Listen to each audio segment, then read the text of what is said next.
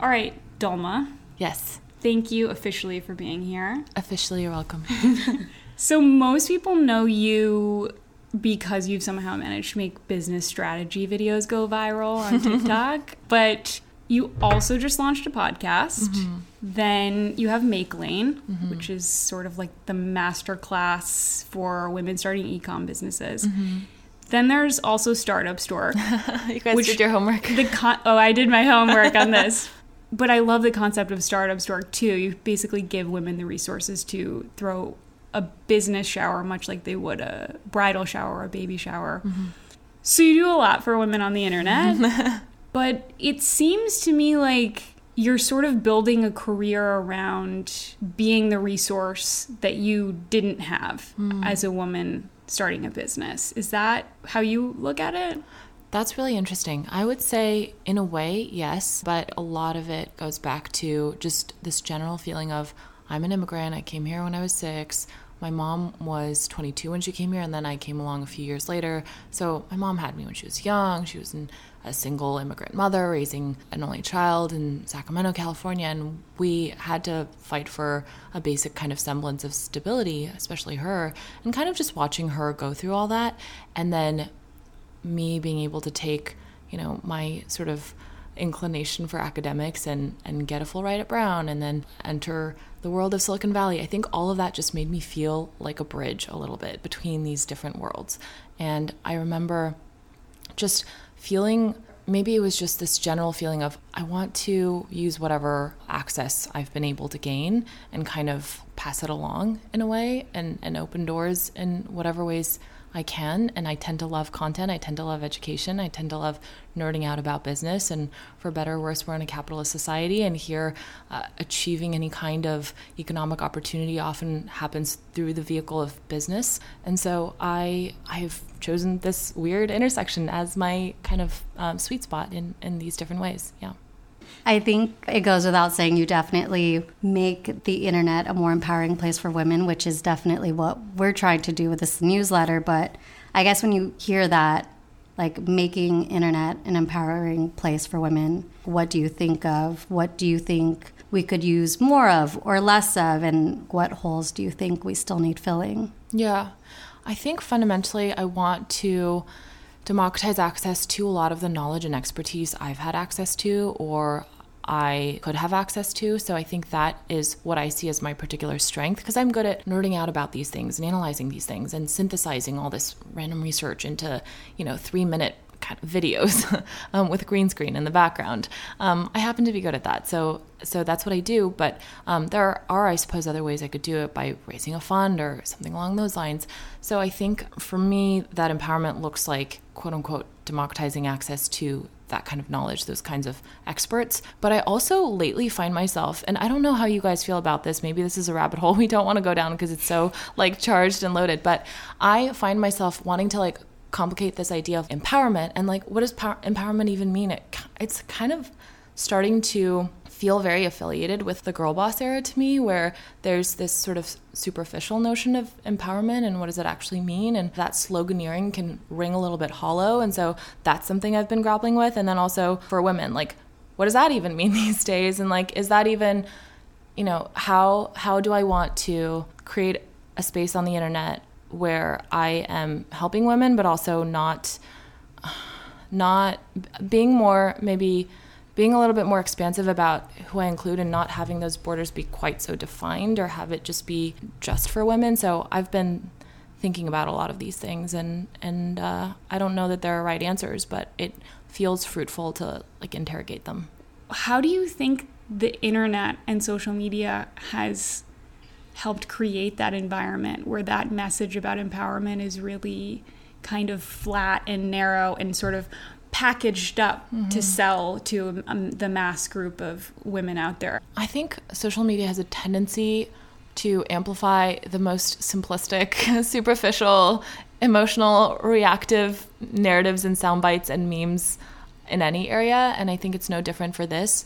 Um, and I think unfortunately the things that tend to go viral are kind of like simplistic and pat. And I don't know how much appetite there is generally for nuance and like critical thinking and like challenging our preconceived notions. So, but also I think the internet and I think social media is just like an exaggerated form of us collectively, right? It's we it is kind of a neutral mechanism and it just amplifies our maybe best and often worst tendencies, I think, collectively. I've heard that phrase if you're enraged, you're engaged and you know this idea that the internet plays into our natural human negativity bias. Mm-hmm. So there's this argument as well that the internet's actually not neutral. It's it's actually pushing us sort of into some of this mm-hmm. thinking, binary thinking, and it's interesting because that's the way it often feels when you go on there. Often though, like when I sit down with people like you, I hear this want and this need for more than that. Yeah. And in human to human conversation, I get that so much more. Do you think that there's a future in which it's going there because there is a there is a desire among some who want more? I ask myself this a lot and this is actually part of why I wanted to create a podcast because there's only so much gray area you can explore on TikTok. It's really designed for the opposite of that in fact. So I I ask myself the same things. I think pockets of discourse like what you guys are building, in my mind, will theoretically help because I think there is an increasing appetite, right? Things kind of swing in a pendulum, and I think when things get too extreme, a lot of people fall prey to that or sort of contribute to that, and, and all of us are complicit in it in some way at different times. But at the same time, I do feel like when I talk one on one to my friends, exactly the same as you, I hear this yearning for sane discourse. I don't know when we're going to reach that critical mass where it's going to tip over into something meaningful because there are so many forces working against that like our lizard brains and and Mark Zuckerberg and uh, who else? I don't know. I don't know who else. Yeah. Putin. I don't know. like so many forces working against that. So I think there's going to be probably like this explosion or this multiplicity of forces, and they're kind of um, always going to be in conflict. But I hope that this sort of energy of we want something less inflamed is going to increase over time at least that's that's my hope and if that doesn't happen then i will just you know become completely nihilistic and never come out of my cave i think there's a lot to go into there but before we go any deeper into that TikTok. Yes. so you kind of already mentioned this. Its nature is sort of the opposite of that. That being said, what do you see as your purpose on TikTok as a platform specifically. Yeah. I see my purpose, my little tagline that actually one of my followers commented, and I was like, I love that. I'm going to use that is TikTok B School for Women. And I like this B School concept because it's just case studies of brands that are well known um, and using them as almost pedagogical devices, basically. And that kind of taps into my yearning to like democratize access to a lot of this content, right? Recently Kim Kardashian announced that she's launching a private equity fund. I think there are a lot of interesting angles there, but one good thing that has come out of that, somebody mentioned this in another podcast, I don't remember which one it was, but they were saying now a lot of young people, a lot of people in general are googling what is private equity, and that's not a bad thing. It's not a bad thing for us to be literate in capitalism. Um, so I see my page as being kind of devoted to that and making it fun and engaging and like not as intimidating because there's kind of an interesting split among my followers between industry people and just regular lay people who want to learn more about these brands and want to understand how business works. And I think we're starting to see this emerging zeitgeist around that where maybe it's part of all these, you know, documentaries that have come out about WeWork or Anna Delvey or Elizabeth Holmes, or I think some of that is kind of, um, you know, a byproduct of that appetite as well. But I think generally just people want to know what's happening and like they want to understand business. So I see myself as that person who makes that a little bit easier. And I, I think TikTok, it's such an interesting amplifier, basically, right? And you have to learn how to harness it, harness the algorithm and kind of like accommodate it, feed the beast. So I, I think of it as like constantly having to like feed this algorithmic beast with like potentially viral content and then using that to piggyback off of that and then like giving people the content that I really think is substantive. Um, not that there has to be such a stark divide between it, but um, but I often think about it that way, and and and I think that TikTok just is almost an exaggerated version of the internet where things just blow up, and like sometimes they're funny, sometimes they're infuriating, sometimes they're you know, like just intriguing. Um, and I see my role as kind of trying to take this business education I want to provide and then these weird elements of the algorithm and trying to squash the two together. I, I think one of the reasons I was excited to talk to you is because I really don't like TikTok. I don't like being on there, but I really like your TikTok. Thank you. so I think seeing someone use it in that way and being able to go to your page and kind of leave with a takeaway, not like I just checked out of my life for 30 minutes. I feel like I, it's entertaining, but it veers more educational and it's it's exactly as you're describing. You're sort of manipulating it in a certain way to sort of meet your needs. Mm-hmm. But I guess my question would be for people like me who are skeptics for people who don't think TikTok's for them or they just want to sort of shut it down forever and wish it never existed like could yeah. you offer some some light at the end of the tunnel for that perspective totally i have a lot of thoughts on this because a lot of my friends they uh, refuse to download TikTok. They're like, can you please cross post more to Instagram so I can watch your videos? Or some will say, I only downloaded TikTok for your videos. I try not to engage with it. So I understand that sentiment. What I would say is there are a billion monthly active users on TikTok. That is a big chunk of the world and a lot of them are very active on TikTok. And increasingly, TikTok is becoming the new Google, right? People are conducting a lot of searches on TikTok. It's becoming the new YouTube in a way. It's kind of um, crowding out Instagram. Um, it, you could even argue that it's crowding out Netflix because fundamentally it is an entertainment platform. It's not connected to the social graph so much as your interest graph, right? That's how the algorithm works. But all that to say, it is becoming the everything platform. That is how I think of it. That means that as the platform matures, as the demographic becomes more diverse in age group and interest range, you're just going to find everything on TikTok. It might have originated as something maybe more akin to like what BeReal is now. Who knows if it's going to be around in a year, but it's it's a little more youthful, right? It's demographically it, it skews younger, and it's a little bit more sort of um, fun and lighthearted and playful. I think that's how a lot of these platforms originate, and then as they mature and more people catch on, because the younger demographic always tends to drive the culture. Then, as more people catch on, as more people start to use the platform for different purposes, you start to find more substantive or interesting or thought provoking content, whatever your interests are. And I think TikTok is uh, really good in an uncanny way at kind of like matching you with the stuff that it thinks you'll like. And so I do think that um, the default content that people associate with TikTok may be a little bit more superficial or not a value add but i think that has started to change and it's that is only going to accelerate. So that's what i would say. Some of the videos you're most known for on tiktok are about glossier. Mm-hmm. and you are now going over to podcast format like you said and your first three part series is a case study on glossier. Mm-hmm in part one, you provide a lot of context, a lot of background. You give Emily Weiss a lot of credit, which is something she's not getting a, a lot of right now.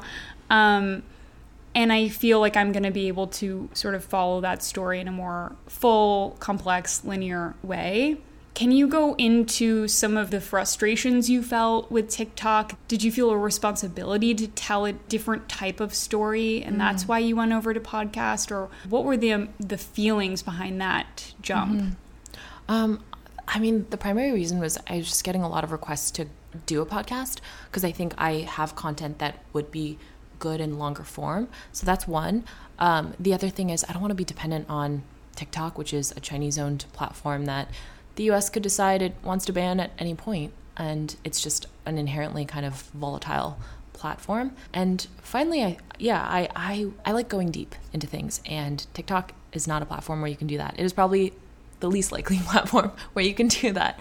And so I constantly feel like I'm kind of doing acrobatics to try to make these business concepts engaging and I'm you know, pulling up the Kardashians and I'm trying to pull up the green screen and trying to make all this fun and interesting for people. And, and I enjoy it. I enjoy finding that intersection. And I sort of reject this pat notion that pop culture is not worth looking at or it's it's dumb or trivial. I think there are interesting things we can glean even on a meta level. And I also I do think that no matter what you say about Glossier or the Kardashians, there's always going to be that other side. And I have this curse where I am like a contrarian and then I start to argue with myself in my brain and I'm like, well, what about this? What about that? And then I have the counter argument to my own counter argument and then like a few degrees after that. And TikTok is not a good platform for that because it shows your one viral video to a bunch of people and then suddenly everybody thinks, why are you hating on Glossier? Why are you hating on Kim Kardashian? Or they think, why are you such a fangirl?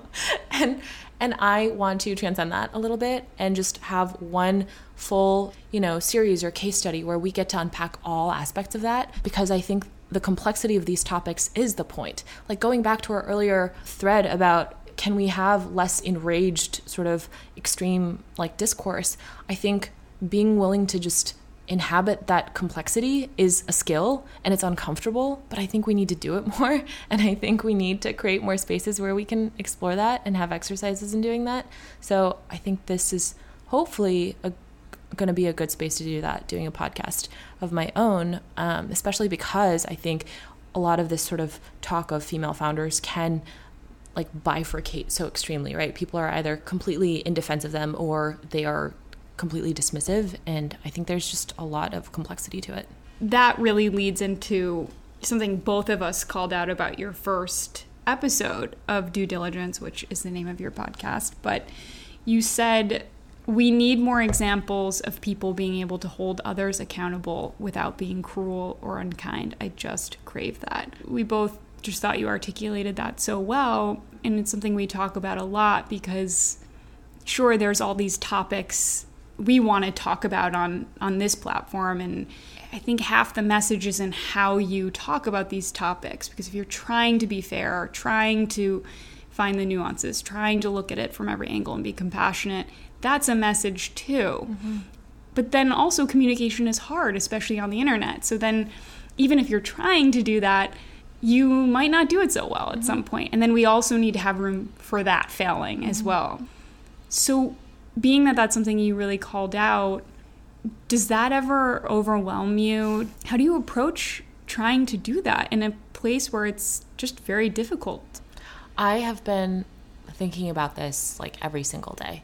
Um, I really don't know that I have the answers, but I I think eh, you could kind of interrogate this endlessly too because it's like okay let's be let's hold people accountable but still be compassionate. But then what if that discourse gets hijacked by people who are perpetuating harmful narratives or using it as an excuse for like quote unquote the kind of freedom of speech that is harmful to other people right? So i i don't know. I i always am asking myself where is the line between letting people off the hook too easily and also being like compassionate and extending grace in a way that is such an antidote to the complete unwillingness to extend grace that we have in every pocket of society sometimes it feels like so i don't know what the answer is to that but to get a little woo for a second i do think like a mindfulness practice helps because it helps you kind of check your knee jerk emotional reactivity. And that's where a lot of, I think, the vitriol can come from. That's where a lot of the sort of simplification can come from. And I think there can be it's so tempting to fall into like intellectual dishonesty about the weaknesses of your own argument or like the validity of somebody else's position or somebody else's story when you are occupying that very emotionally reactive space. I like to think I'm getting better at that and it's it's hard. it's really hard, but I think it's also a practice that is just generally transferable to even like our interpersonal lives. So I see it as something worth developing my muscles around. And I think um, if you can develop that groundedness and then also always be sort of asking yourself, what am I missing here? Like, I always try to ask myself, what are they experiencing that I'm not understanding? Because that's what I would want people to like ask of me when dealing with me. You know what I mean? And we don't have that. And it's so trite and cliche to say, like, oh, treat people how you want to be treated. But like, why not? Why can't we start from there and see where it goes? I really believe in that, as cheesy as it sounds.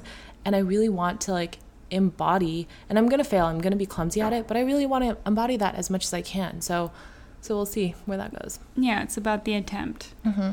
i'm just going to ask a personal question because i definitely fall in line with more of the the black and white and i feel like watching your videos and working on this with Ford, I've definitely like been able to see more of that gray area. And I just want to know for myself, have you always been this have you always approached conversations so with such consideration, or has it been such a process for you? Because I need to know, just for me. Are you fucked forever like, or just for now? That's so funny because I think like my loved ones would hear you saying that and they would laugh because they'd be like, "She is, she is not, she's not always like that." Um, but no, I I think I've had to like consciously develop this because I I can um, be so strong headed about these things. Or sometimes I, I do feel like it's easy to conflate um, how much you care about something with how angry or worked up you get, right? And I, I don't think they're necessarily the same thing. And I, and I think it's good to separate them. And that's what I have learned is sometimes it can,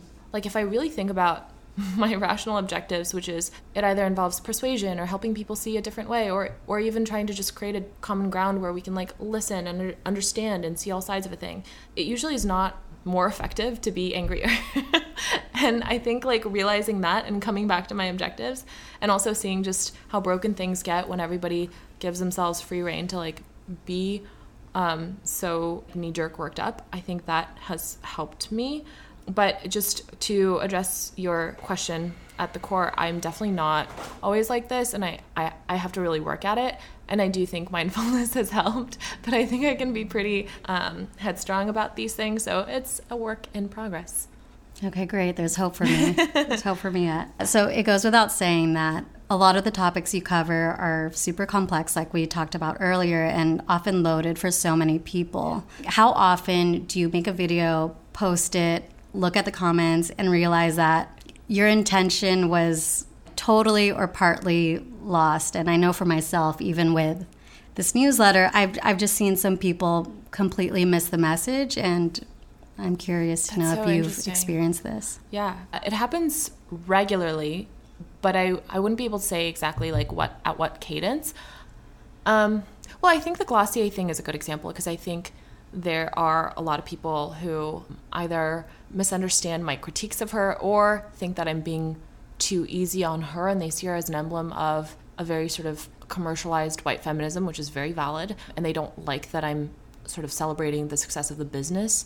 And so I think that there are a lot of times when that happens. And it's just hard because part of what it takes to do well on TikTok is you have to take a really complex topic, pick one insight, and kind of sensationalize it up a little bit and zhuzh it up and then like lead with a really strong hook. Like that's what works, right? So I think that can actually incentivize you to make something sound really simple when it's not and and I experience that all the time. And then sometimes I think like such a big part of human nature is we feel how we already feel and we're looking for an excuse to like just let that out on people and like project onto them what we think they're saying even when they're not. So um so I think it's just the nature of the internet.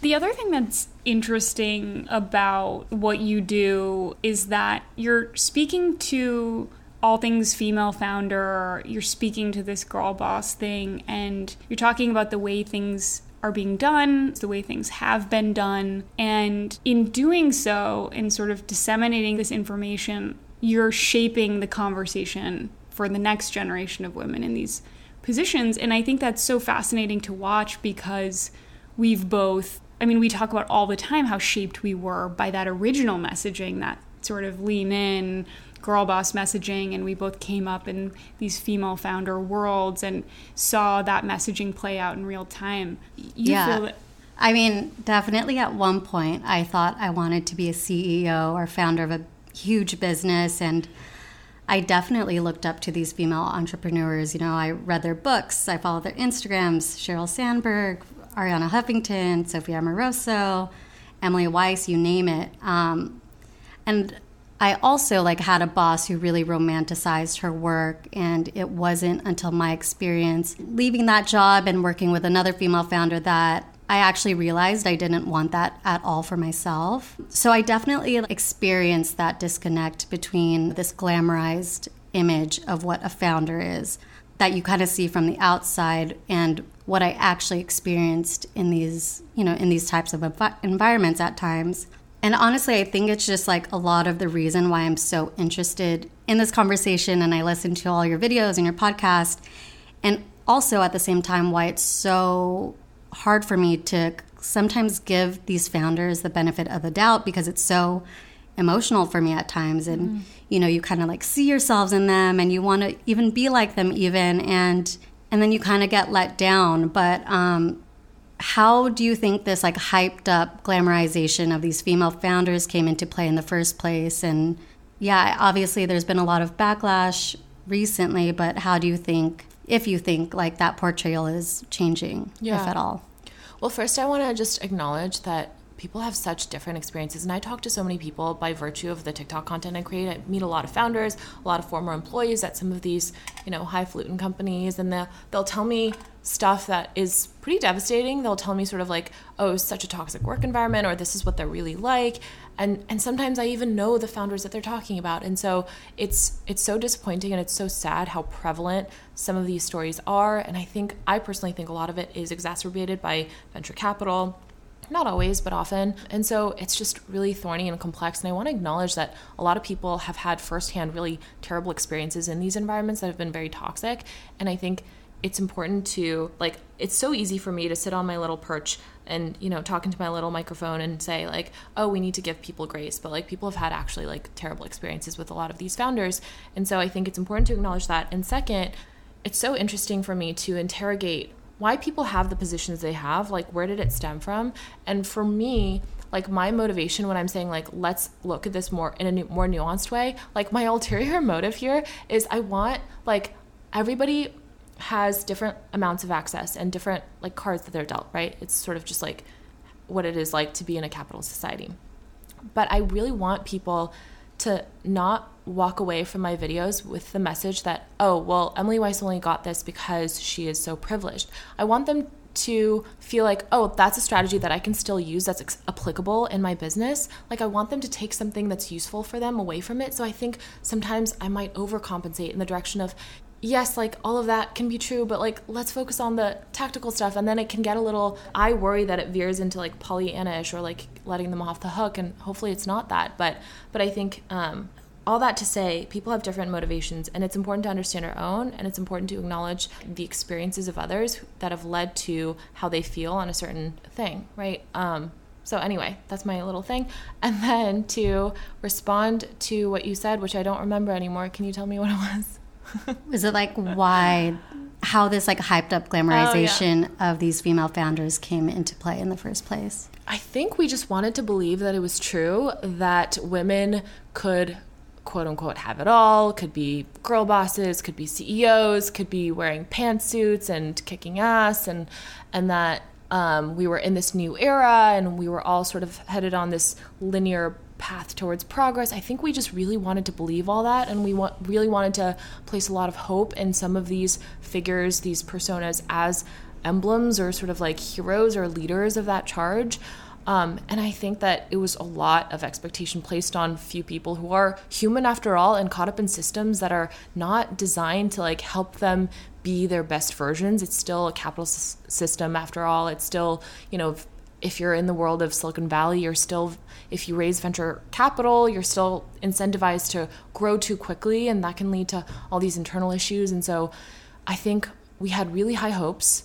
A lot of those founders were playing into those hopes by either explicitly or sometimes inadvertently kind of getting swept up in that messaging and that portrayal of where girl bosses were, you know, like emblems of that hope. And then when we see cracks in that facade, it's it's devastating and it's so disappointing in a visceral way. And sometimes there are people who are um, engaging in a lot of hypocrisy that was more engineered, like they were intentionally trying to benefit from the PR or the sort of like brand awareness boost or halo effect of affiliating with that kind of narrative. And then in other cases, I think they kind of just got pushed into it and they were like, all right, I'll just go along with it, you know? I, I also think it's interesting that this whole thing happened at the rise of social media though as well. Like that the girl boss vision this sort of movement that everyone latched onto happened at the same time. We were suddenly uh, displaying ourselves yeah. on the internet in this whole new way. And this idea of starting as human beings to pay attention to what things look like on the surface. Mm-hmm we're starting to see all of these stories about men and women, founders, people in power who are displaying very, very well values on Twitter or whatever, and behind the scenes are really not. And that's not just girl bosses. That's not just founders. That's just that's some that's the internet. That's something's happening on the internet mm-hmm. where suddenly we have this capability. And I hope the fallout of that is teaching us a lesson, but it's not something you can just blame on one factor. It's so many cultural things happening at once. So I think about that a lot and sort of like, how do you navigate that space? I ask myself that a lot. And there was one time I remember I, um, back when I was really full time working on Make Lane, and I was networking with a lot of other female founders, and we were we would sort of open up our networks to each other. And I got connected to one founder, um, and I was she was saying, "Oh, I'm raising capital for this this startup that I'm building and I offered her, "Oh, like I know these investors who would be perfect. I'll make intros for you." And I'm bad at email. You guys might have seen that. And I was lagging on making those intros, but I think she thought, "Oh, you're going to accept my intros and not make your intros." And she was furious and she found me on every social media platform, sent me a really long message on every one, sent me a really long email saying, You're such a fraud. You don't support women. How can you say that? And I was devastated and I was shook and I was so scared because I was like, Whoa, I've really set myself up for that kind of accusation because now if somebody doesn't like what I do or somebody doesn't like how I comport myself with them or ask me for something and I can't give it to them, they're going to say, You don't support women. You're a liar. And so I think I think it's just um, what it comes down to is we have such rightfully so we we really there, there are certain people who are virtually uncancelable at this point, right? And other people who I think have to tread more carefully because you're setting up certain expectations. And it's good and it's right for us to hold people accountable to who they say they are. And it's also very tricky terrain if you do choose to go that route. So I often think like, am I shooting myself in the foot by saying that I support women? Am I gonna like as my profile grows, is that gonna happen more and more where like somebody could message me and ask me for like, you know, free advice and maybe I can't give it to them. Maybe I can't give them like time or whatever. And then it becomes a whole thing.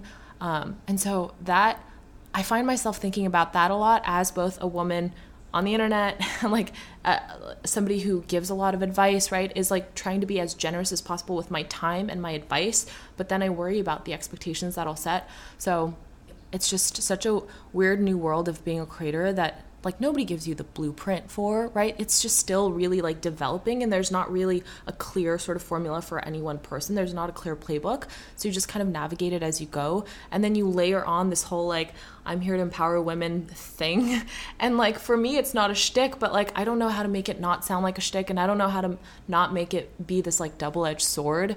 So I think about that a lot. Yeah, we were just talking about this sort of packaging up of feminism and selling it as your product, which has really become a thing. And I was reading some critique about this, and I totally understood the critique, and there was so much to be taken from it. But then on the other hand, there are some ideas that women have around feminism and, and how they integrate that into their business and their work that is really great and authentic and I want those businesses and even if they profit off of that it's it's really just I think what we're seeing is this are you walking the talk kind of thing and a lot of people were really blatantly not in a really yeah. gross exaggerated way and I hope that you know in this conversation we're having about nuance on the internet it's like can we for situations like you had with this person are we growing a culture and an internet and a world in which people can allow for those kinds of instances. I'm not even going to call it a mistake like you lagged on your email, it's fine. but but to not jump to oh, I had one bad experience with this person and that's going to be the story I tell for the next 6 years every time she gets brought up because you know, I've worked with so many different people over my career and it's like I could tell you one story that would give an impression of them, right. but that would be so unfair. I've changed right. so much over the last 10 years. I, I agree with that. And I often think it must be so difficult to be um, a super famous celebrity. Well, I mean, not to like play the world's smallest violin, but like when people meet you who are fans of you, they're either going to be waiting for you to be this like horrible disappointment or like the best person in the world. And you're going to have such a brief interaction with them and you might be tired that day or in a great mood and based on that they're going to turn around and tell their friends they are so nice and giving you way too much credit or they're horrible not giving you enough credit, right? And and not enough grace. So I feel like that is just sort of like going back to that kind of human nature sort of knee jerk, you know, reactive kind of mechanism. But to to your earlier point about people walking the talk, I think it's that's what needs to happen. And also, I think we're experiencing almost like a crisis of feminism where we're trying to define what it is, right? Yeah. Like the definition is so evolving. Like a decade ago, Lean In by Sheryl Sandberg did exemplify feminism. And and now we're so far removed from that that it's like, whoa, that was like that's where we were and that wasn't that long ago.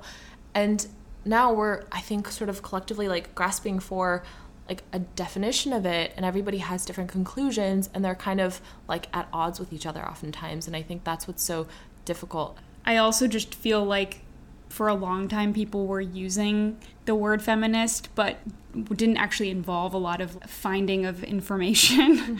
um, so, and it feels like now people are starting to really understand the historical context of that word, and now the, the conversation is becoming more challenging because we have more information. We're having more people kind of entering into that conversation in a serious way, where I think it was sort of surface level for a while. I mean, going back to your TikTok videos and, and what you talk about, you've spoken a lot, of course, about the fact that women are held to unfair standards when compared to men in business, which, of course, I wholly agree with that sentiment. Um, I just always have trouble with it at the same time because I think it's good that women have aspired to be more than, you know, some of these male dominated leaders we've watched our whole lives. And I guess more than ever, it feels necessary to me that we try to uphold this higher standard that we've seen before. But do you think that's naive, unrealistic? I would like to believe that that we can hold people to a higher standard who have presumably experienced more oppression or marginalization because they will have had a deeper felt experience of that, right? And presumably they will have more of an incentive to like make a dent in the system like away from that reality. Um, but at the same time, I think where it's complicated for me is okay, now, like, let's say, I don't know what percent of venture capital dollars go to black female founders, but it's very small. It's like 0.2%. or something. 0.2. Yeah, there you go. It's, it's 0.2%. And so if we place higher standards of accountability on that person, then not only do they have to fight against all the odds that they had to fight against to get to the position that they're in, but then on top of that, they have to exemplify this enlightened version of capitalism that is virtually untenable, especially within those constraints. And so I think we also we like we can't just completely dismiss that notion. I think it's good to have those aspirations and those hopes, but at the same time, I, I think we should be wary of placing the onus on the individual to solve the issues that are systemic. And I think sometimes we have trouble sort of separating those. Yeah. So obviously, you're tapped into this girl boss conversation, but I wonder how your personal experience has shaped that because you have experience shuttering a business and going in a different direction. And I think a lot of our cultural messaging in moments like that in our lives, a lot of people take that as I'm a failure. This was a failure. I'm a failure. I'm going to go crawl into a hole and not come out. Thank goodness you didn't do that. And every step is an important step on one's journey in figuring out what they offer to the mm-hmm. world. And I'm thinking of this conversation around founders. I've heard you talk about this so much, and I wondered if your sort of slightly more empathetic take mm-hmm. was due to your personal experience in business. I've never drawn that connection before. It's possible, though I think that I think it would probably be more true if I experienced some real semblance of success with my first business, which I did not. Um, so I, I, here's what I think it is. I think being in Silicon Valley, you see how things operate. You see how terribly ill prepared a lot of founders are who are 22 or dropped out of college to start a company and are like young like bros who have no experience managing anybody and they are given the keys to the kingdom, millions of dollars in venture capital, told to just kind of run wild with it. Like, I've seen so much of that, both directly and indirectly, and I've been so immersed in that world that I think that just has helped me see sort of how that ecosystem breeds a lot of that toxicity and like that mismanagement and that poor conduct and poor incentives. And I think that is for better or worse where i tend to place my focus is just there's something about giving people way too much capital and telling them to do whatever they want with it. And also by the way you have to scale this idea back of the napkin idea to a billion dollar exit in five to seven years. Good luck. Please go do it. Like if you do that so many things are going to break. So many things are going to break. And often these are people whose entire identities and egos are wrapped up in their ability to like make good on that promise. And so, I mean, I'm, I'm kind of exaggerating, but not really, actually. That is what venture capital is. That is effectively what venture capital is. And so it, it just is the right vehicle for a very narrow outcome that purely has to do with a certain kind of technological innovation and financial exit that benefits the investors and their investors' investors and the founders and maybe whoever else on the team has some equity. That's usually not a lot of people. It's not designed to help people create healthy organizations. It's not designed for businesses outside of like very narrow, specific, expo- exponentially growing tech companies, right? But we try to make beauty brands fit into that mold. Like there there's so much there when it comes to the mechanism of venture capital that I wish people understood more because I think it'll it doesn't explain the whole thing, but it explains more of what I think the media can portray because I also think like if you're a journalist, you're not always in Silicon Valley understanding the way these things operate behind the scenes. You have kind of a cursory glance at it. And so I think that's also why I sort of see the systems and the incentives those systems create, and that's where I tend to place my focus. But I think there is a balance between, you know, individual agency and like accountability and responsibility and the systems. And so I think that's probably like my my sort of like upbringing in Silicon Valley is probably more um, related to that more than anything.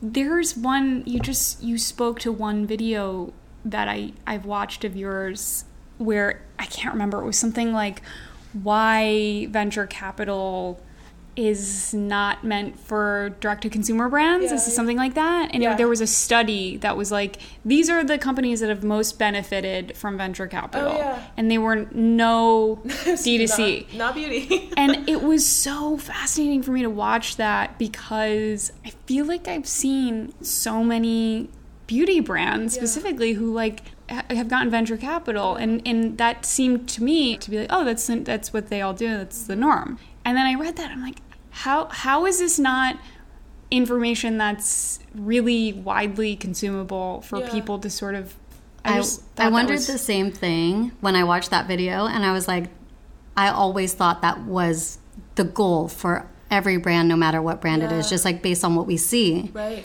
Yeah well, from this information. And and just I've seen people like founders where it's like their full time job is fundraising. It yeah, seems yeah. like that's what totally. they're focused. So if you are a venture backed founder, your job does become constantly fundraising or thinking about how to fundraise or preparing for your next fundraise or running your entire organization so that you're teed up for the next fundraise. So it does become a huge part of like what you have to do because you're responsible ultimately for not running out of cash, right? And like having to shut down the company and everybody loses their livelihoods. So that is a big part of it. And I've even, you know, what's interesting? Uh, there was a point when I was running Make Lane where I was thinking, because I was in that world and everybody was like, when are you going to raise capital? I'll introduce you to investors. So I was like, okay.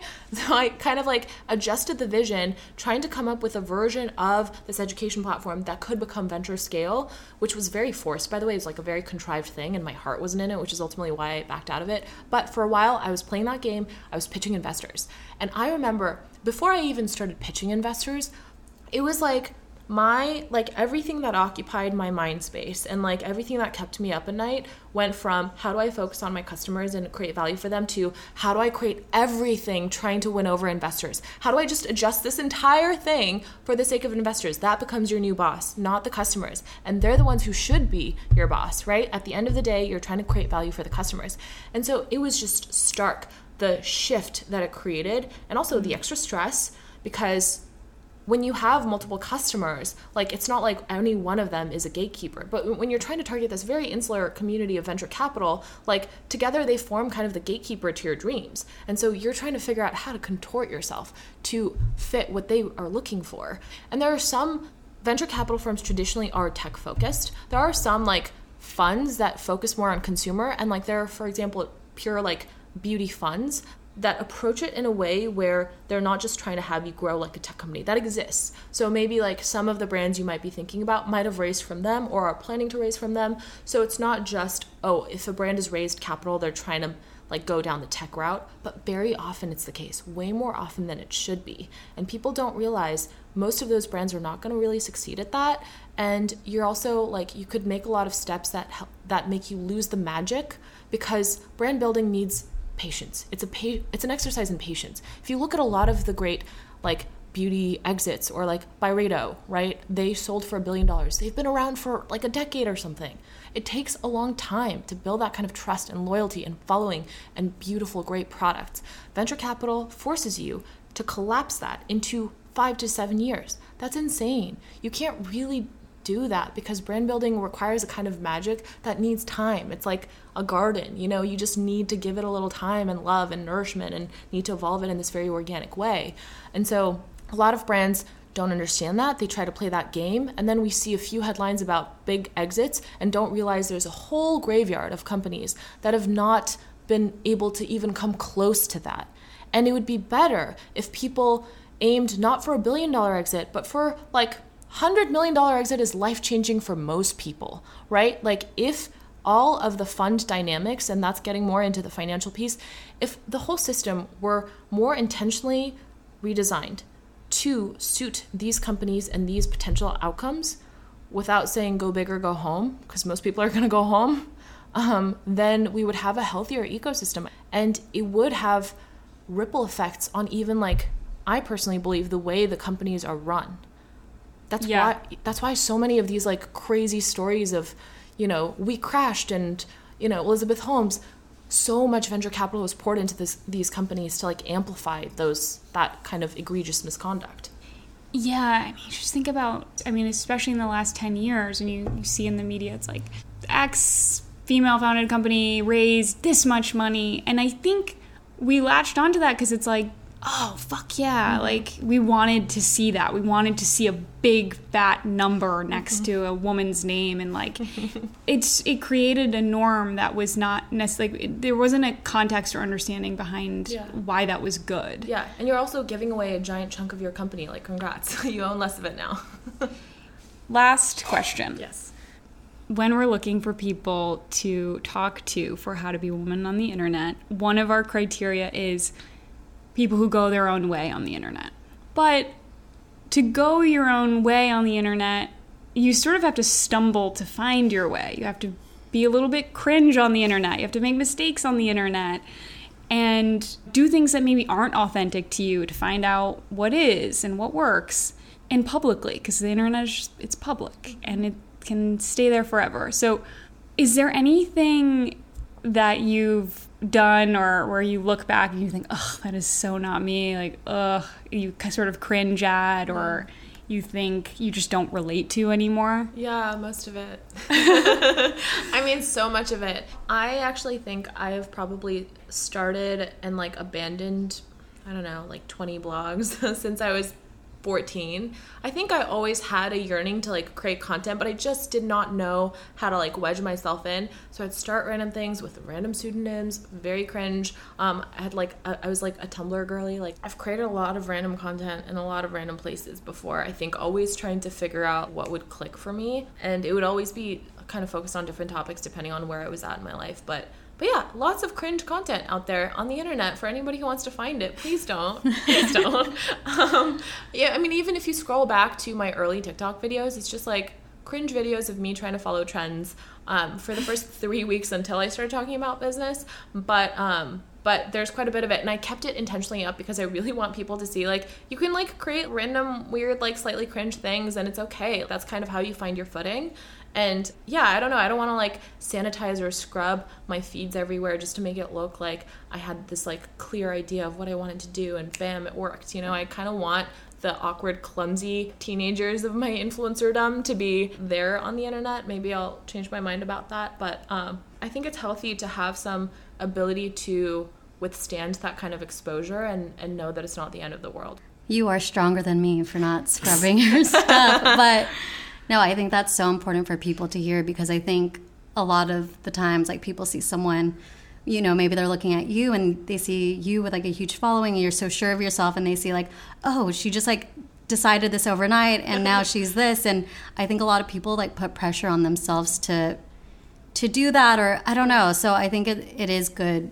for many people to hear that it takes a lot of trial and error and, and time one, yeah it absolutely takes trial and error it absolutely takes time and the other thing the other reframe that i think is helpful is when you come from a place of service it's it's not it's not cringe to be of service. You know what I mean? Like you're trying to add value or like some thought prov- provoking ideas to somebody's day or a little education or create something beautiful that will like be calming or soothing for them or whatever you want to create it's not like if you're doing it focusing on them that can't really be cringe. It's like cringe if you're like overly focusing on yourself very clearly trying to yeah. be an influencer. And even that like it's it's a valid career path. It's a hard job. Like there are so many things that go into it. But i think people have that feeling of like oh that's so cringe when they feel like you're doing it for your own gain and not necessarily like to create something intentional on the internet for other people. So when there is that reframe i think it you know lands a little differently.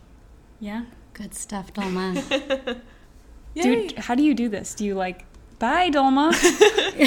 bye. All right, bye. yeah, what did you do on your last your interview? Um, how did you close it out? Oh, usually close it by like. I like that she's telling us. I think it's usually just. Um, all right, well, thanks for coming. well, I, I was happy to be a spectator. This was really enjoyable. okay, cut.